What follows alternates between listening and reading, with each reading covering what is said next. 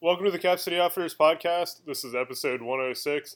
You got Chris and Brian, and this time around, we're going to talk some more about shooting guns in the dark um, when it's cold with uh, very aggressive um, accuracy and time hacks to be made.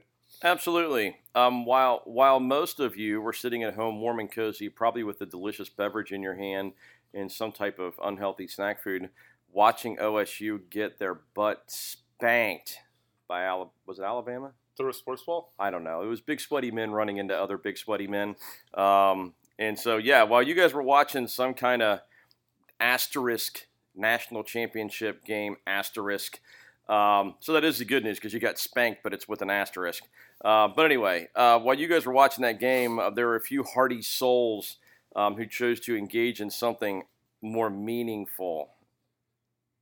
Oh man, I'm going to get in trouble for that, aren't I? I'm going to get flamed. I can hear the Buckeyes smashing against each other and the teeth gnashing and people freaking out right now.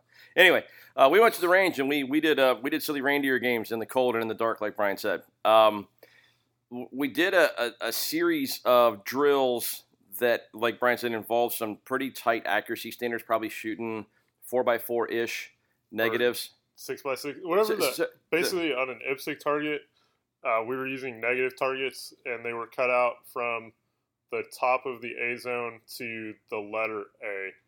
Yeah, j- like just a little smaller than half of the A zone. Yeah.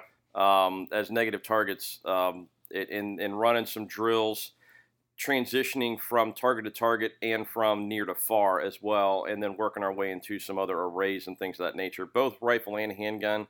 Uh, distances were relatively close. Um, we were running anything from five to thirty-five ish yards. Yeah, five to thirty-five yards. Um, and and you know, but but almost all multiple target. Uh, and and I think kind of the intent of those drills was to work target to target engagement, but then also to work near to far engagement uh, under. And there, we, I don't know if there were prescribed time hacks for those or what the par times would have been. Um, we were running them just basically as fast as you could do them and make and make the non hits and the negative target. Yeah. Uh, Bat, Bat, Batman approved. So yeah. Uh, starting out, we did the Ben Stoeger distance changeup um, with, I guess, a little bit of a changeup on the way we did it because yeah. the targets were the two. Cl- so there's two close targets at five yards. They're supposed to be about a target width apart. They were actually probably two yards apart. Yeah. Um, and then the far target is at 15 yards. Um, the I think the true drill is two rounds per target. Yep. And then two round um, shoot body shots on the close targets and headshots on the far target. Um, we changed that up from an ammo perspective of one round per target, and then um, still doing one one headshot on the far target. And also ran some dry rounds previous to yeah. those. Uh, you know, obviously you're only going to get one click, but you can find your sight picture where it's supposed to be, find your sight picture where it's supposed to be, and find your sight picture where it's supposed to be without getting a click. So it's not something where you've got to you know recock the weapon every time or re-engage the the the hammer every time, so mm. you get a click. Uh, we did run some of those dry as well, just for that visual aspect to kind of you know kind of grease that groove. Um, and, and yeah. working out lighting issues yep. and equipment things and whatnot too. Absolutely. So um, you know, without getting into, I don't know if we want to discuss the you know the times. I would say generally, um, even with just one hit on three different targets in the dark, uh, the rifle times were were three ish. Yeah, I'd say if you're going to set a part time on this, doing the way we did it, like three and a half is pretty safe as a part time. That's that. Yeah, um, that, that's we a were, lot of time. I want to say all of us were comfortably under three seconds. Yeah. Um, by the third time we did it. Yeah, and so. Um, you know, and bearing in mind we're, we're looking for guys to run a light on the target, make the hit, transition to target, light comes back on, um, or were we? I mean, some I of us we were sweeping. So, okay, so yeah. some of us were sweeping, some of us weren't. Um, you know, but just running those target to target transitions, and make sure you're finding that sweet spot. Um, it's interesting to do some of this stuff in the dark because when you start talking about three single targets with single hits um, in the daylight, that you're you're literally you're cutting your time in half. And I think one of the big issues with that is when you're running the sweep from target to target. Generally, you would look at the next target and bring your sights over in front of you. The problem is in the dark, you can't necessarily see your next target depending on how far apart it is or whatever. So there's a, some of those visual cues are lost and it slows things down a little bit. Or you don't have as as distinct of a visual cue. You've got it in the spill of whatever light you're rocking. Um, back to bright lights win the game. Um, but anyway, so you know, it was that kind of that finding that next target and then getting on it and etc. And doing that in the dark is a little different than doing it in the daylight. Um, so pretty pretty interesting. Not a visual acuity drill, but just trying to get things where they need to be quickly. Yeah, um, and you know, this is one of those drills where normally you'd get the entire A zone, so much more forgiving from a Yeah. mechanical offset standpoint. Um, shooting only, effectively only having that upper A zone as an acceptable hit area. Uh, sight offset became important, um, and it changed a little bit from five yards to 15 yards. Just but and, Especially and going to the head box, yeah, and going to the head box too, which is a five by five. So, um, yeah, it's pretty interesting because a six by six, generally, if you're holding in the middle of it, offset doesn't matter. But if you're holding in the middle of it and you get sloppy with the trigger, um, you, you you're starting to cut the edge. Um, we were seeing a a if if we had misses, they were within an inch of that cut box on guys trying to run fast, and that's probably trigger control concerns or Mhm. just not getting as fine of sight picture refinement as was necessary to keep it in that box. Um, all, all of the quote unquote misses would have been a really bad day for the bad guy because most of the time they were pretty well centered up on the spinal column. Yeah. Um, and then, you know, like I said, maybe a half inch to an inch at most outside of the box. Um, misses nonetheless because part of the point of this was to make sure that you had the dot or whatever aiming device you were running where it needed to be to be inside. You know, we're calling that a tight a tight zone on that size target compared to what most people use. But for a rifle, that's not really a tight shot. It's just something you need to resolve and make it happen. In the reality check, the difference between a hit and a miss was not that much time to take just that beat and get things where they needed to be. Yeah, we're So- generally thinking like probably less than a tenth of a second. Yeah, for sure. definitely less than two tenths of a second. For sure, for sure, and and also the preparation to if you you know again understanding sight offset. Um, you know, a lot of guys are weird about sight offset. Um, you know, if, if you if you don't think about coming into the box high, especially the head box, if you don't think about that cranio-ocular shot being holding at hairline or or two inches above the eyebrows or whatever the case may be, if you're not already thinking in that way, then it gets you in trouble. Um, in in this case, I don't really think you needed to think in that manner. But if you got it in your mind you were coming in the box high, you were probably in the right part of the heart lung area anyway for the most vasculature and for the most likelihood of that heart shot, spine shot, etc., doing as much damage as possible as quickly as possible. So, you know, again, um, the targets, the way so many targets are made uh, with these lower zones, especially the bottom half of the A zone, it's not that I, you know, I'm not, oh, I want a good shot there.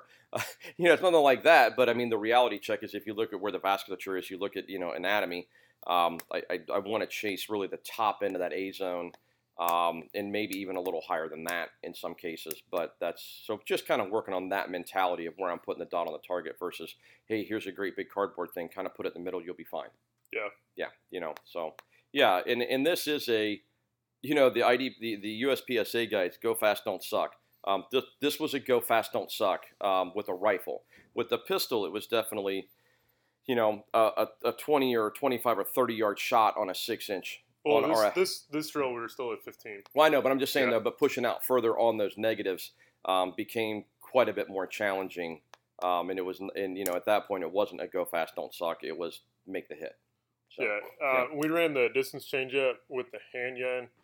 I think a really good time was around four seconds. Yeah. Um, acceptable par times were probably around five. yeah, yeah. Um, and again, that sounds slow for you know three targets, three shots, but you're manipulating a weapon light. Um, everybody was running out of wintertime gear.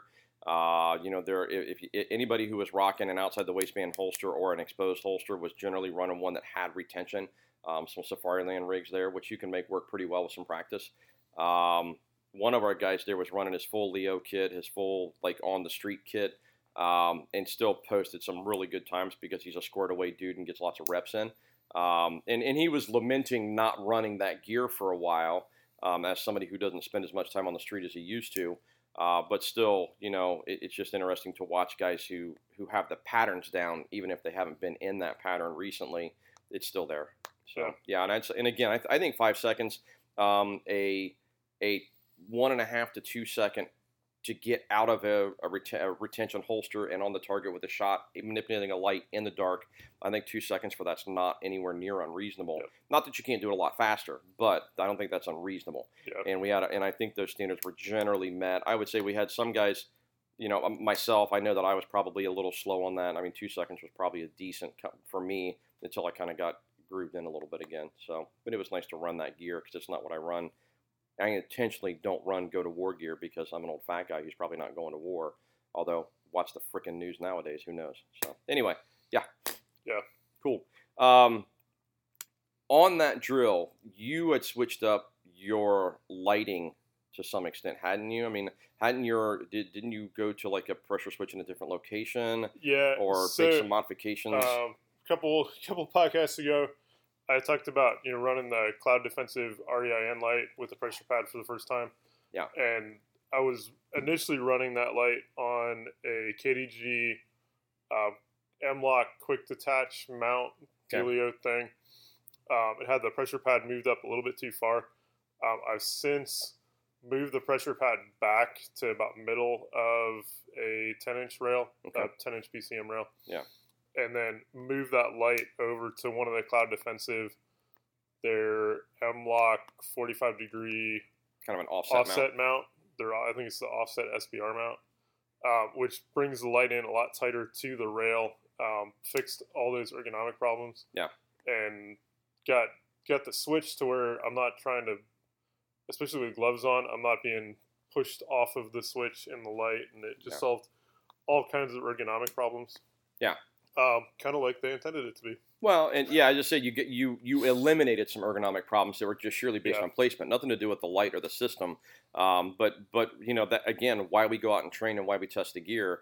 Um, it was funny because the night that you were you that you were unhappy with the placement and how you'd set it up, but nobody else could tell. You had one iteration where you had a hard time getting on the button initially, and it was one of the very first ones. Yeah. So it's like, oh, that's where it's at.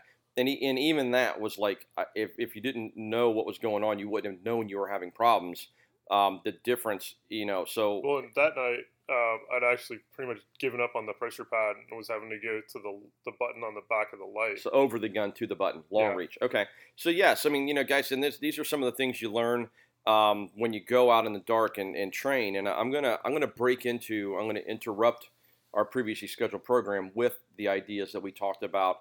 Um, you know, when you talk to dudes who are professionals at arms at a fairly high level, um, they they train and they do crazy shit like they blindfold themselves and take their guns apart blindfolded and put them back together, and they have a certain intimacy with their gear, and it's not just their gun, it's their kit too. Um, there's a dude on Instagram um, who's a he's a SWAT cop out in California. He has a training facility. Um, and if his name hits me, I'll, I'll share it with you at some point. But the guy's a big muscle bound goon of a dude. He's all tatted up. He's got his beard going. And, and he's a SIG guy. He runs a lot of SIG stuff. Um, and, and, and he's, he's just a freaking stud, man. This guy shoots small targets at distances really goddamn fast. He gets the gun out quick. He gets the gun put away quick. He does a whole bunch of videos running low light stuff. And one of the things that he talks about on a regular basis is going out and doing stuff with nods on um, is essentially like blindfolding yourself because you can't look down to see where you're reaching for something if you don't know where it's at on your kit, whether it be a mag or whether it be a tool. If you if you use a um, some type of uh, multi-tool to clear like a bolt override or something like that on an AR, there's no looking down to see what pocket it's in when you're wearing nods. You're going to flip them up out of the way and go searching around, which is a lot of extra time. Um, you know, my my dad was a law enforcement officer for 30 years. Spent a lot of time, you know, with a with a tactical unit here locally. Um, you know, uh, two decades with a tactical unit here locally, and talked a lot about just knowing exactly what pocket stuff is in, what pouch stuff is in. Um, there's an intimacy there that you you really can't gain other than by doing things like blinding blindfolding yourself and messing with your kit, or going in a dark room and messing with your kit. But when you get an opportunity to go on the range and do live stuff, once you're safe with the gun to be in the dark and running the gun competently by feel, um, all the other stuff that goes along with it is really kind of gels together because the lessons are a lot more frustrating because you can't just look at them to solve them. Typically, you've got to know where stuff's at. So there's an intimacy there that you know carrying your gun and this carrying the same gun in the same place with the same systems uh, whether it be, uh, you know, I run a pressure switch on my X300, knowing that I don't have to go for a button, a flippy switch, or whatever, uh, you know, just those kind of things. And like Brian setting his gun up and, and then making the changes because it wasn't just exactly spot on, and now it is.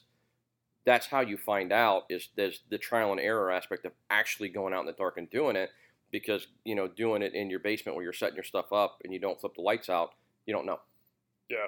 so Um, so a little interlude there you know and to, to piggyback on that, one Yeah. of our one of the guys that joined us had commented that there's the difference between shooting in the dark and training in the dark, especially on the LE side. You know, if every once in a while you do a drill where you're in your indoor range and turn lights out, Yeah. and you shoot the drill and then turn the lights back on. Um, you fired some shots in the dark, but you haven't actually trained in the dark. Absolutely. I think there's a certain aspect um, to immersion in that regard. Um, you know, where where you and I would say it's very similar to like kit having kit on in the water. Um, if you're out of the water and you're messing with your stuff and you jump in and swim a couple laps, that's fine and dandy. But when you get back out of the pool, um, it, it's different to be in the pool for a couple hours with stuff on. Same thing with working out with your kit on, throwing your stuff on. You know, if you wear your plate carrier to the gym and move around and stuff like that, you'll learn you'll you'll learn where it chafes you and where you don't like it. But you'll also get used to the weight and how it moves and where things are at in different positions. Uh, standing up straight's one thing, but when you do a burpee, um, you know, where's it moving around on your? There's these other kinds of things like that. Um, and that's the same kind of mentality. Um, just having, and, and again, it's back around to, um, you know, having a piano does not make you a pianist. Knowing how to play a piano makes you a pianist. So that kind of mentality where getting out using your gear and getting the reps in is the only way you're going to get that kind of comfortable with it.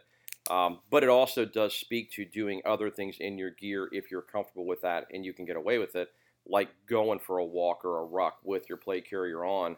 Um, you know, you might freak out the natives a little bit, but you know, screw those guys. They're probably soft anyway, so no big deal. Yeah.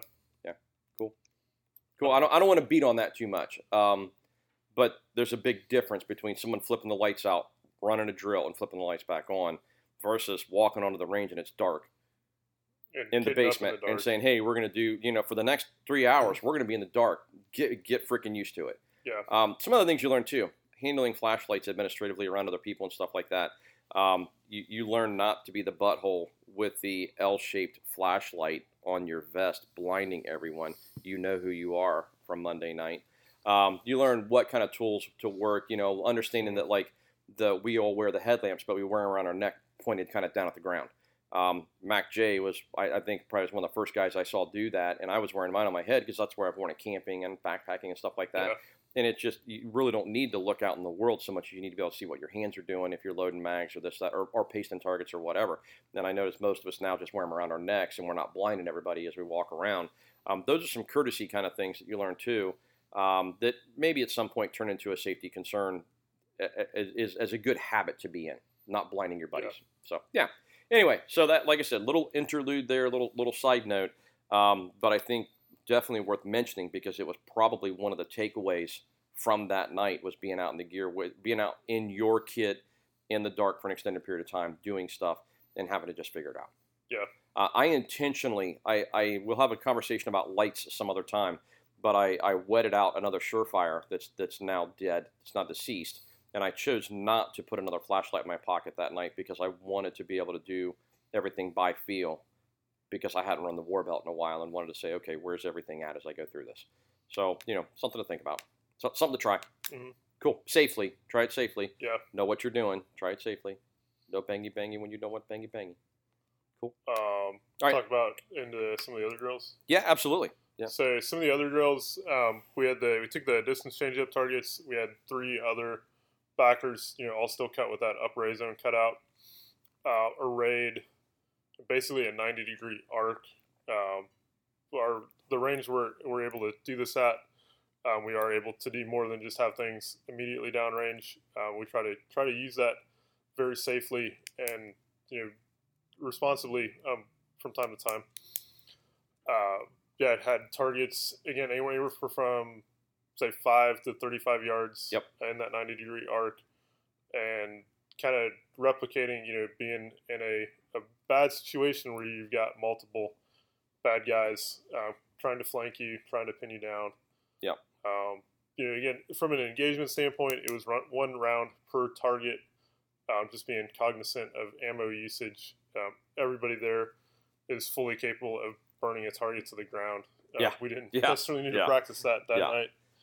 Yeah, this this was more about getting to a position, starting off on the X, addressing something that's a tactical priority, um, you know, either immediately and then moving to cover or as you move to cover, um, and then using a, a piece of cover that was a hell of a lot smaller than you would have liked it to have been. Which Yeah. I would say, you know, in the real world, uh, there are probably a lot of times where somebody finds that chunk of concrete and wished it was a whole lot bigger than it was. Um, So in this case, two 55 gallon barrels Yeah. stacked stacked up. Um, so it was a four four barrels total. yeah, so yeah, two Um, two barrels, two barrels stacked next to each other Yeah. at a slight angle to give you a little more cover than just a post would have, kind of deal. Um, and the idea again, get to that piece of cover, um, use cover appropriately, punch out, make the hit, come back behind cover, come out someplace else, make another hit, come back behind cover, someplace else, make another hit, etc. Um, understanding that there's a conversation around, you've already bought the real estate, you know, working with that tactical priority as you could see targets, you engage them, um, and then light off, and then move into the next position, and and then getting the gun lined up, getting your getting your sight alignment, and then punching out, hitting the light, finding your sight picture, and taking the shot quickly, and then getting back behind cover, or if there was another target close by, maybe going ahead and engaging it quickly. But you're doing all that rapidly, not sitting in the same hole, waiting for the crimson flowering Crimson blossom of death, crimson blossom of death, meaning you stuck your head out for too damn long and somebody pasted it for you. or you kept on popping your head out in the same place. Or that, exactly, or that. So, um, you know, I guess I guess guys that have been there and done that will tell you, you know, that that is that is a very very critical thing. If a bad guy sees you pop up somewhere, guess where they're going to focus for a little while until they get bored, um, and somebody shoots at them from somewhere else. They're probably going to watch that spot um, and keep an eye on that. It might even come back to it afterward. And you know, if your head pops up there and their sights are lined up, uh, you are way behind the power curve.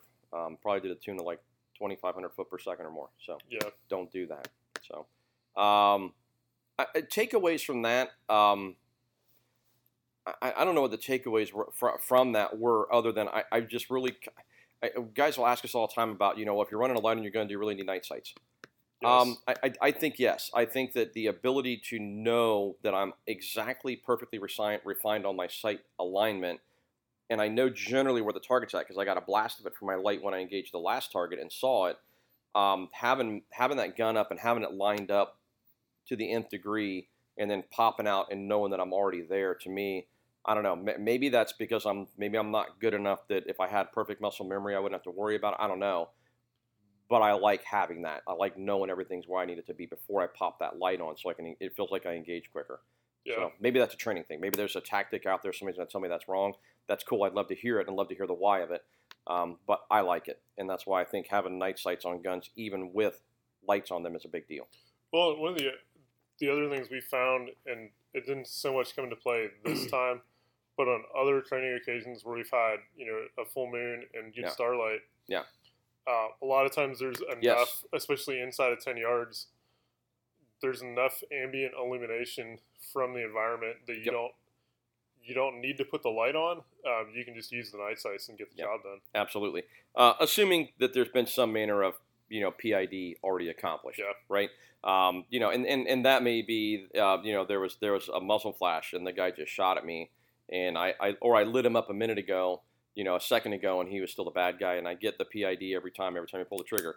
Um, so you know, be cautious with that. But there are definitely times where there's if you don't you know if it's a bad enough situation and it's you're in the combats, flicking that light on draws attention to you um, it lets you PID, so it's necessary the vast majority of the time.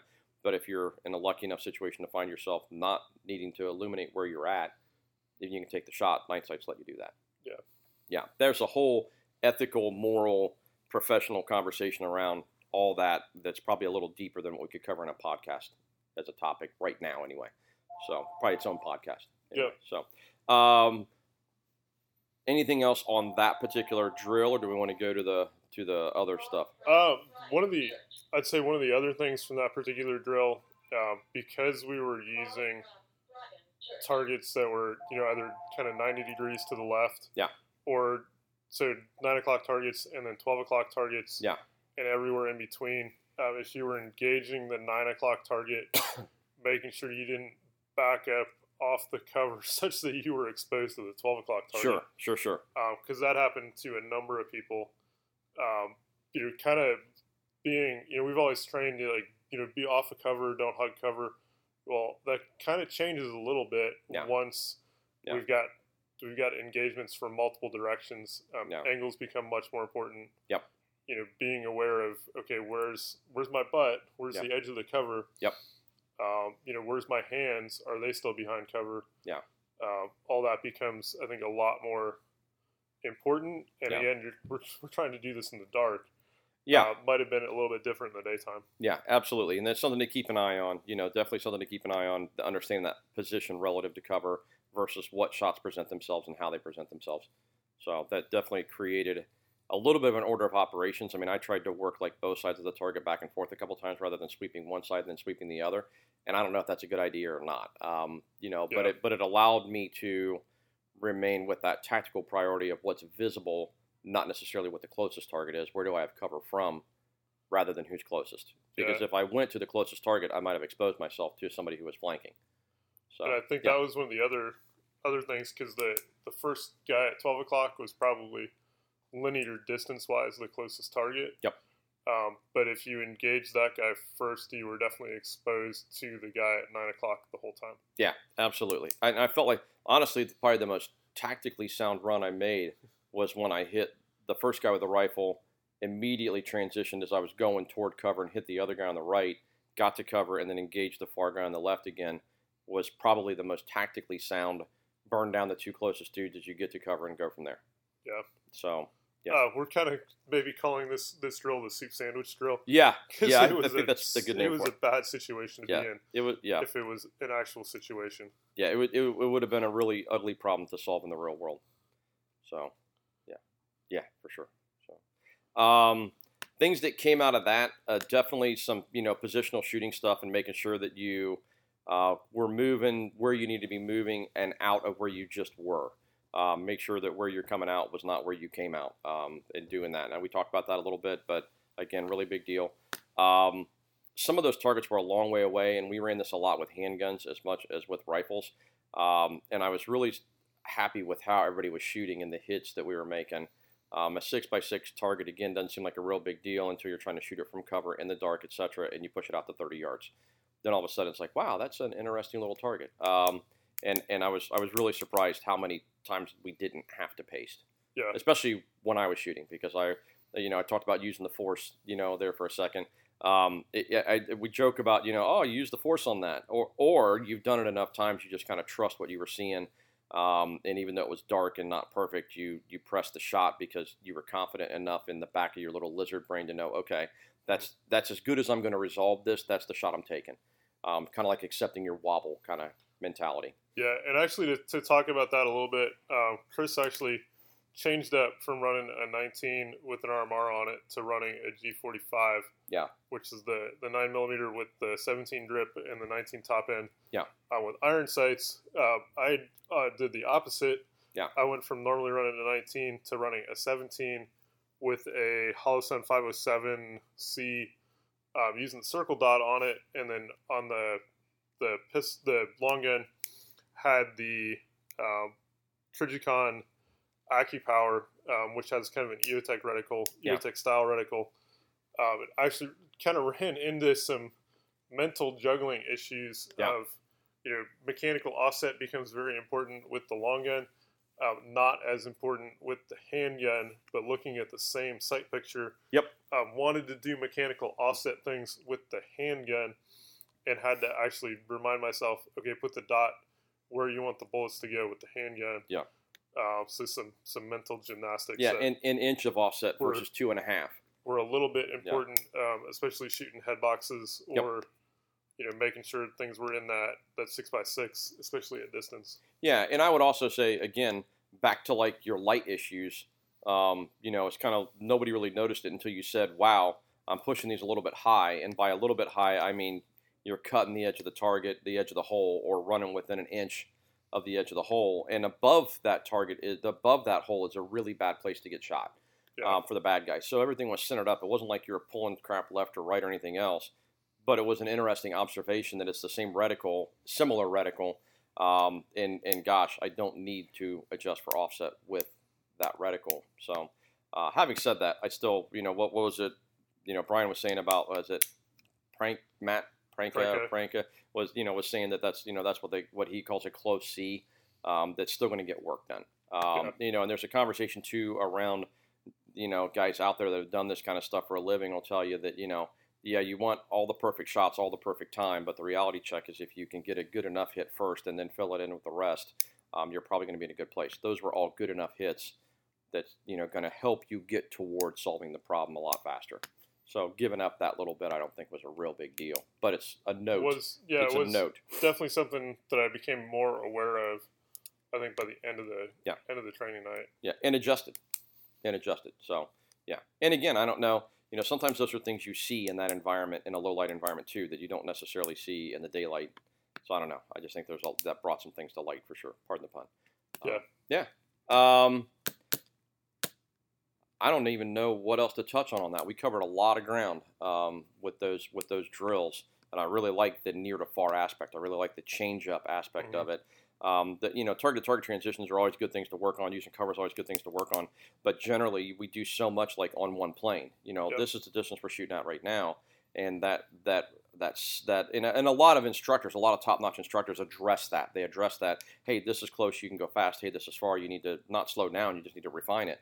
Um, be efficient, and and that was a good reminder of all of those things in a few different ways.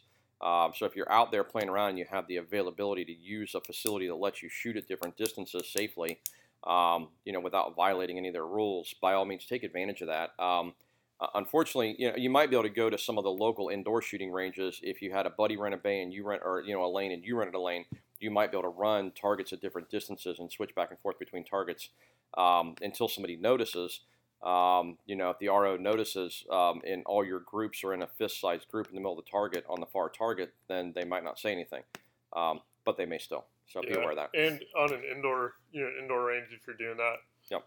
what what is actually beyond the target becomes very important. Yes. So you're not putting rounds on the wall and that kind of thing. Yeah, because they won't just chuckle and go, "Oh, look at that! You shot the wall." Um, they'll they'll make you leave. Um, you're not supposed to shoot concrete walls anywhere, so don't do that. Yeah. Cool. Yeah, and if you're listening and you were the guy that did it, don't do it anymore. It really made Steve mad. So, cool. That's it. Yeah. Uh, yeah, as long as uh, the commie bastards at Facebook and Instagram let us stick around and don't ban volcanoes, uh, we will we will still be on there. Uh, we're using those platforms to try to post real time inventory updates when we get stuff in. Um, yeah, please give us a follow um, if you've left. Uh, we understand. Uh, we're trying to work out, you know, other platforms, but that seems to be a challenge on the infrastructure side for those platforms. Yep. Uh, we also do a newsletter. Um, you can sign up for that on our website at capcityoutfitters.com. Uh, and I, Or- I'm going to throw out there too. Get it, you know, with the with how sketchy, you know, getting zooked or getting whatever, you know, that's happening right now.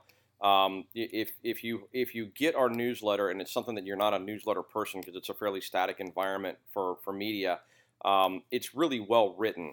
So I'll throw the nod out to Brian. Because he does a great job every week. The contents, the the writing's good, but the content's good information too. And if things do do go sideways and we have to push into some other manner of media, that's where it's going to be broadcast from. Um, so you know, if you haven't signed up for the newsletter with us or with other places where you get this kind of information, a lot of guys that put out a lot of amazing content on on the interwebs right now, whether it's on the gram or on Facebook or on Twitter or whatever, um, you know, are saying, hey, you may want to go, you know, get on my newsletter. Even if you don't read it, at least it's that repository for where I can go to to find the next place to meet up. Um, and and unfortunately, um, these fascist assholes who call us fascists um, are, are are pretty doggone effective at the moment. So we need to make sure that we're a step ahead of that, and this is the way to do it. So Yeah. here is the PSA. Um, yeah, if you if you don't if you can't sign up for it on the website, um, drop us an email to info at capcityoutfitters.com and we'll happily sign you up Yep. for it. Uh, we do on our website. You can find very important information such as how to do an FFL transfer, also how to purchase a suppressor via our portal on silencershop.com. Um, lastly, please visit us in the store. Um, we're in Hilliard, Ohio, 4465 Cemetery Road, right in front of Aldi's. We're directly next to Louis Fusion Drill. Uh, we are still running COVID related hours of 10 to 5, Tuesday through Saturday. Um, yeah, we're doing our best to social distance and all that other stuff to keep Mini Mike happy. Come join our protest. Um, yeah, we look forward to seeing you soon. Thanks for tuning in, guys. Appreciate it.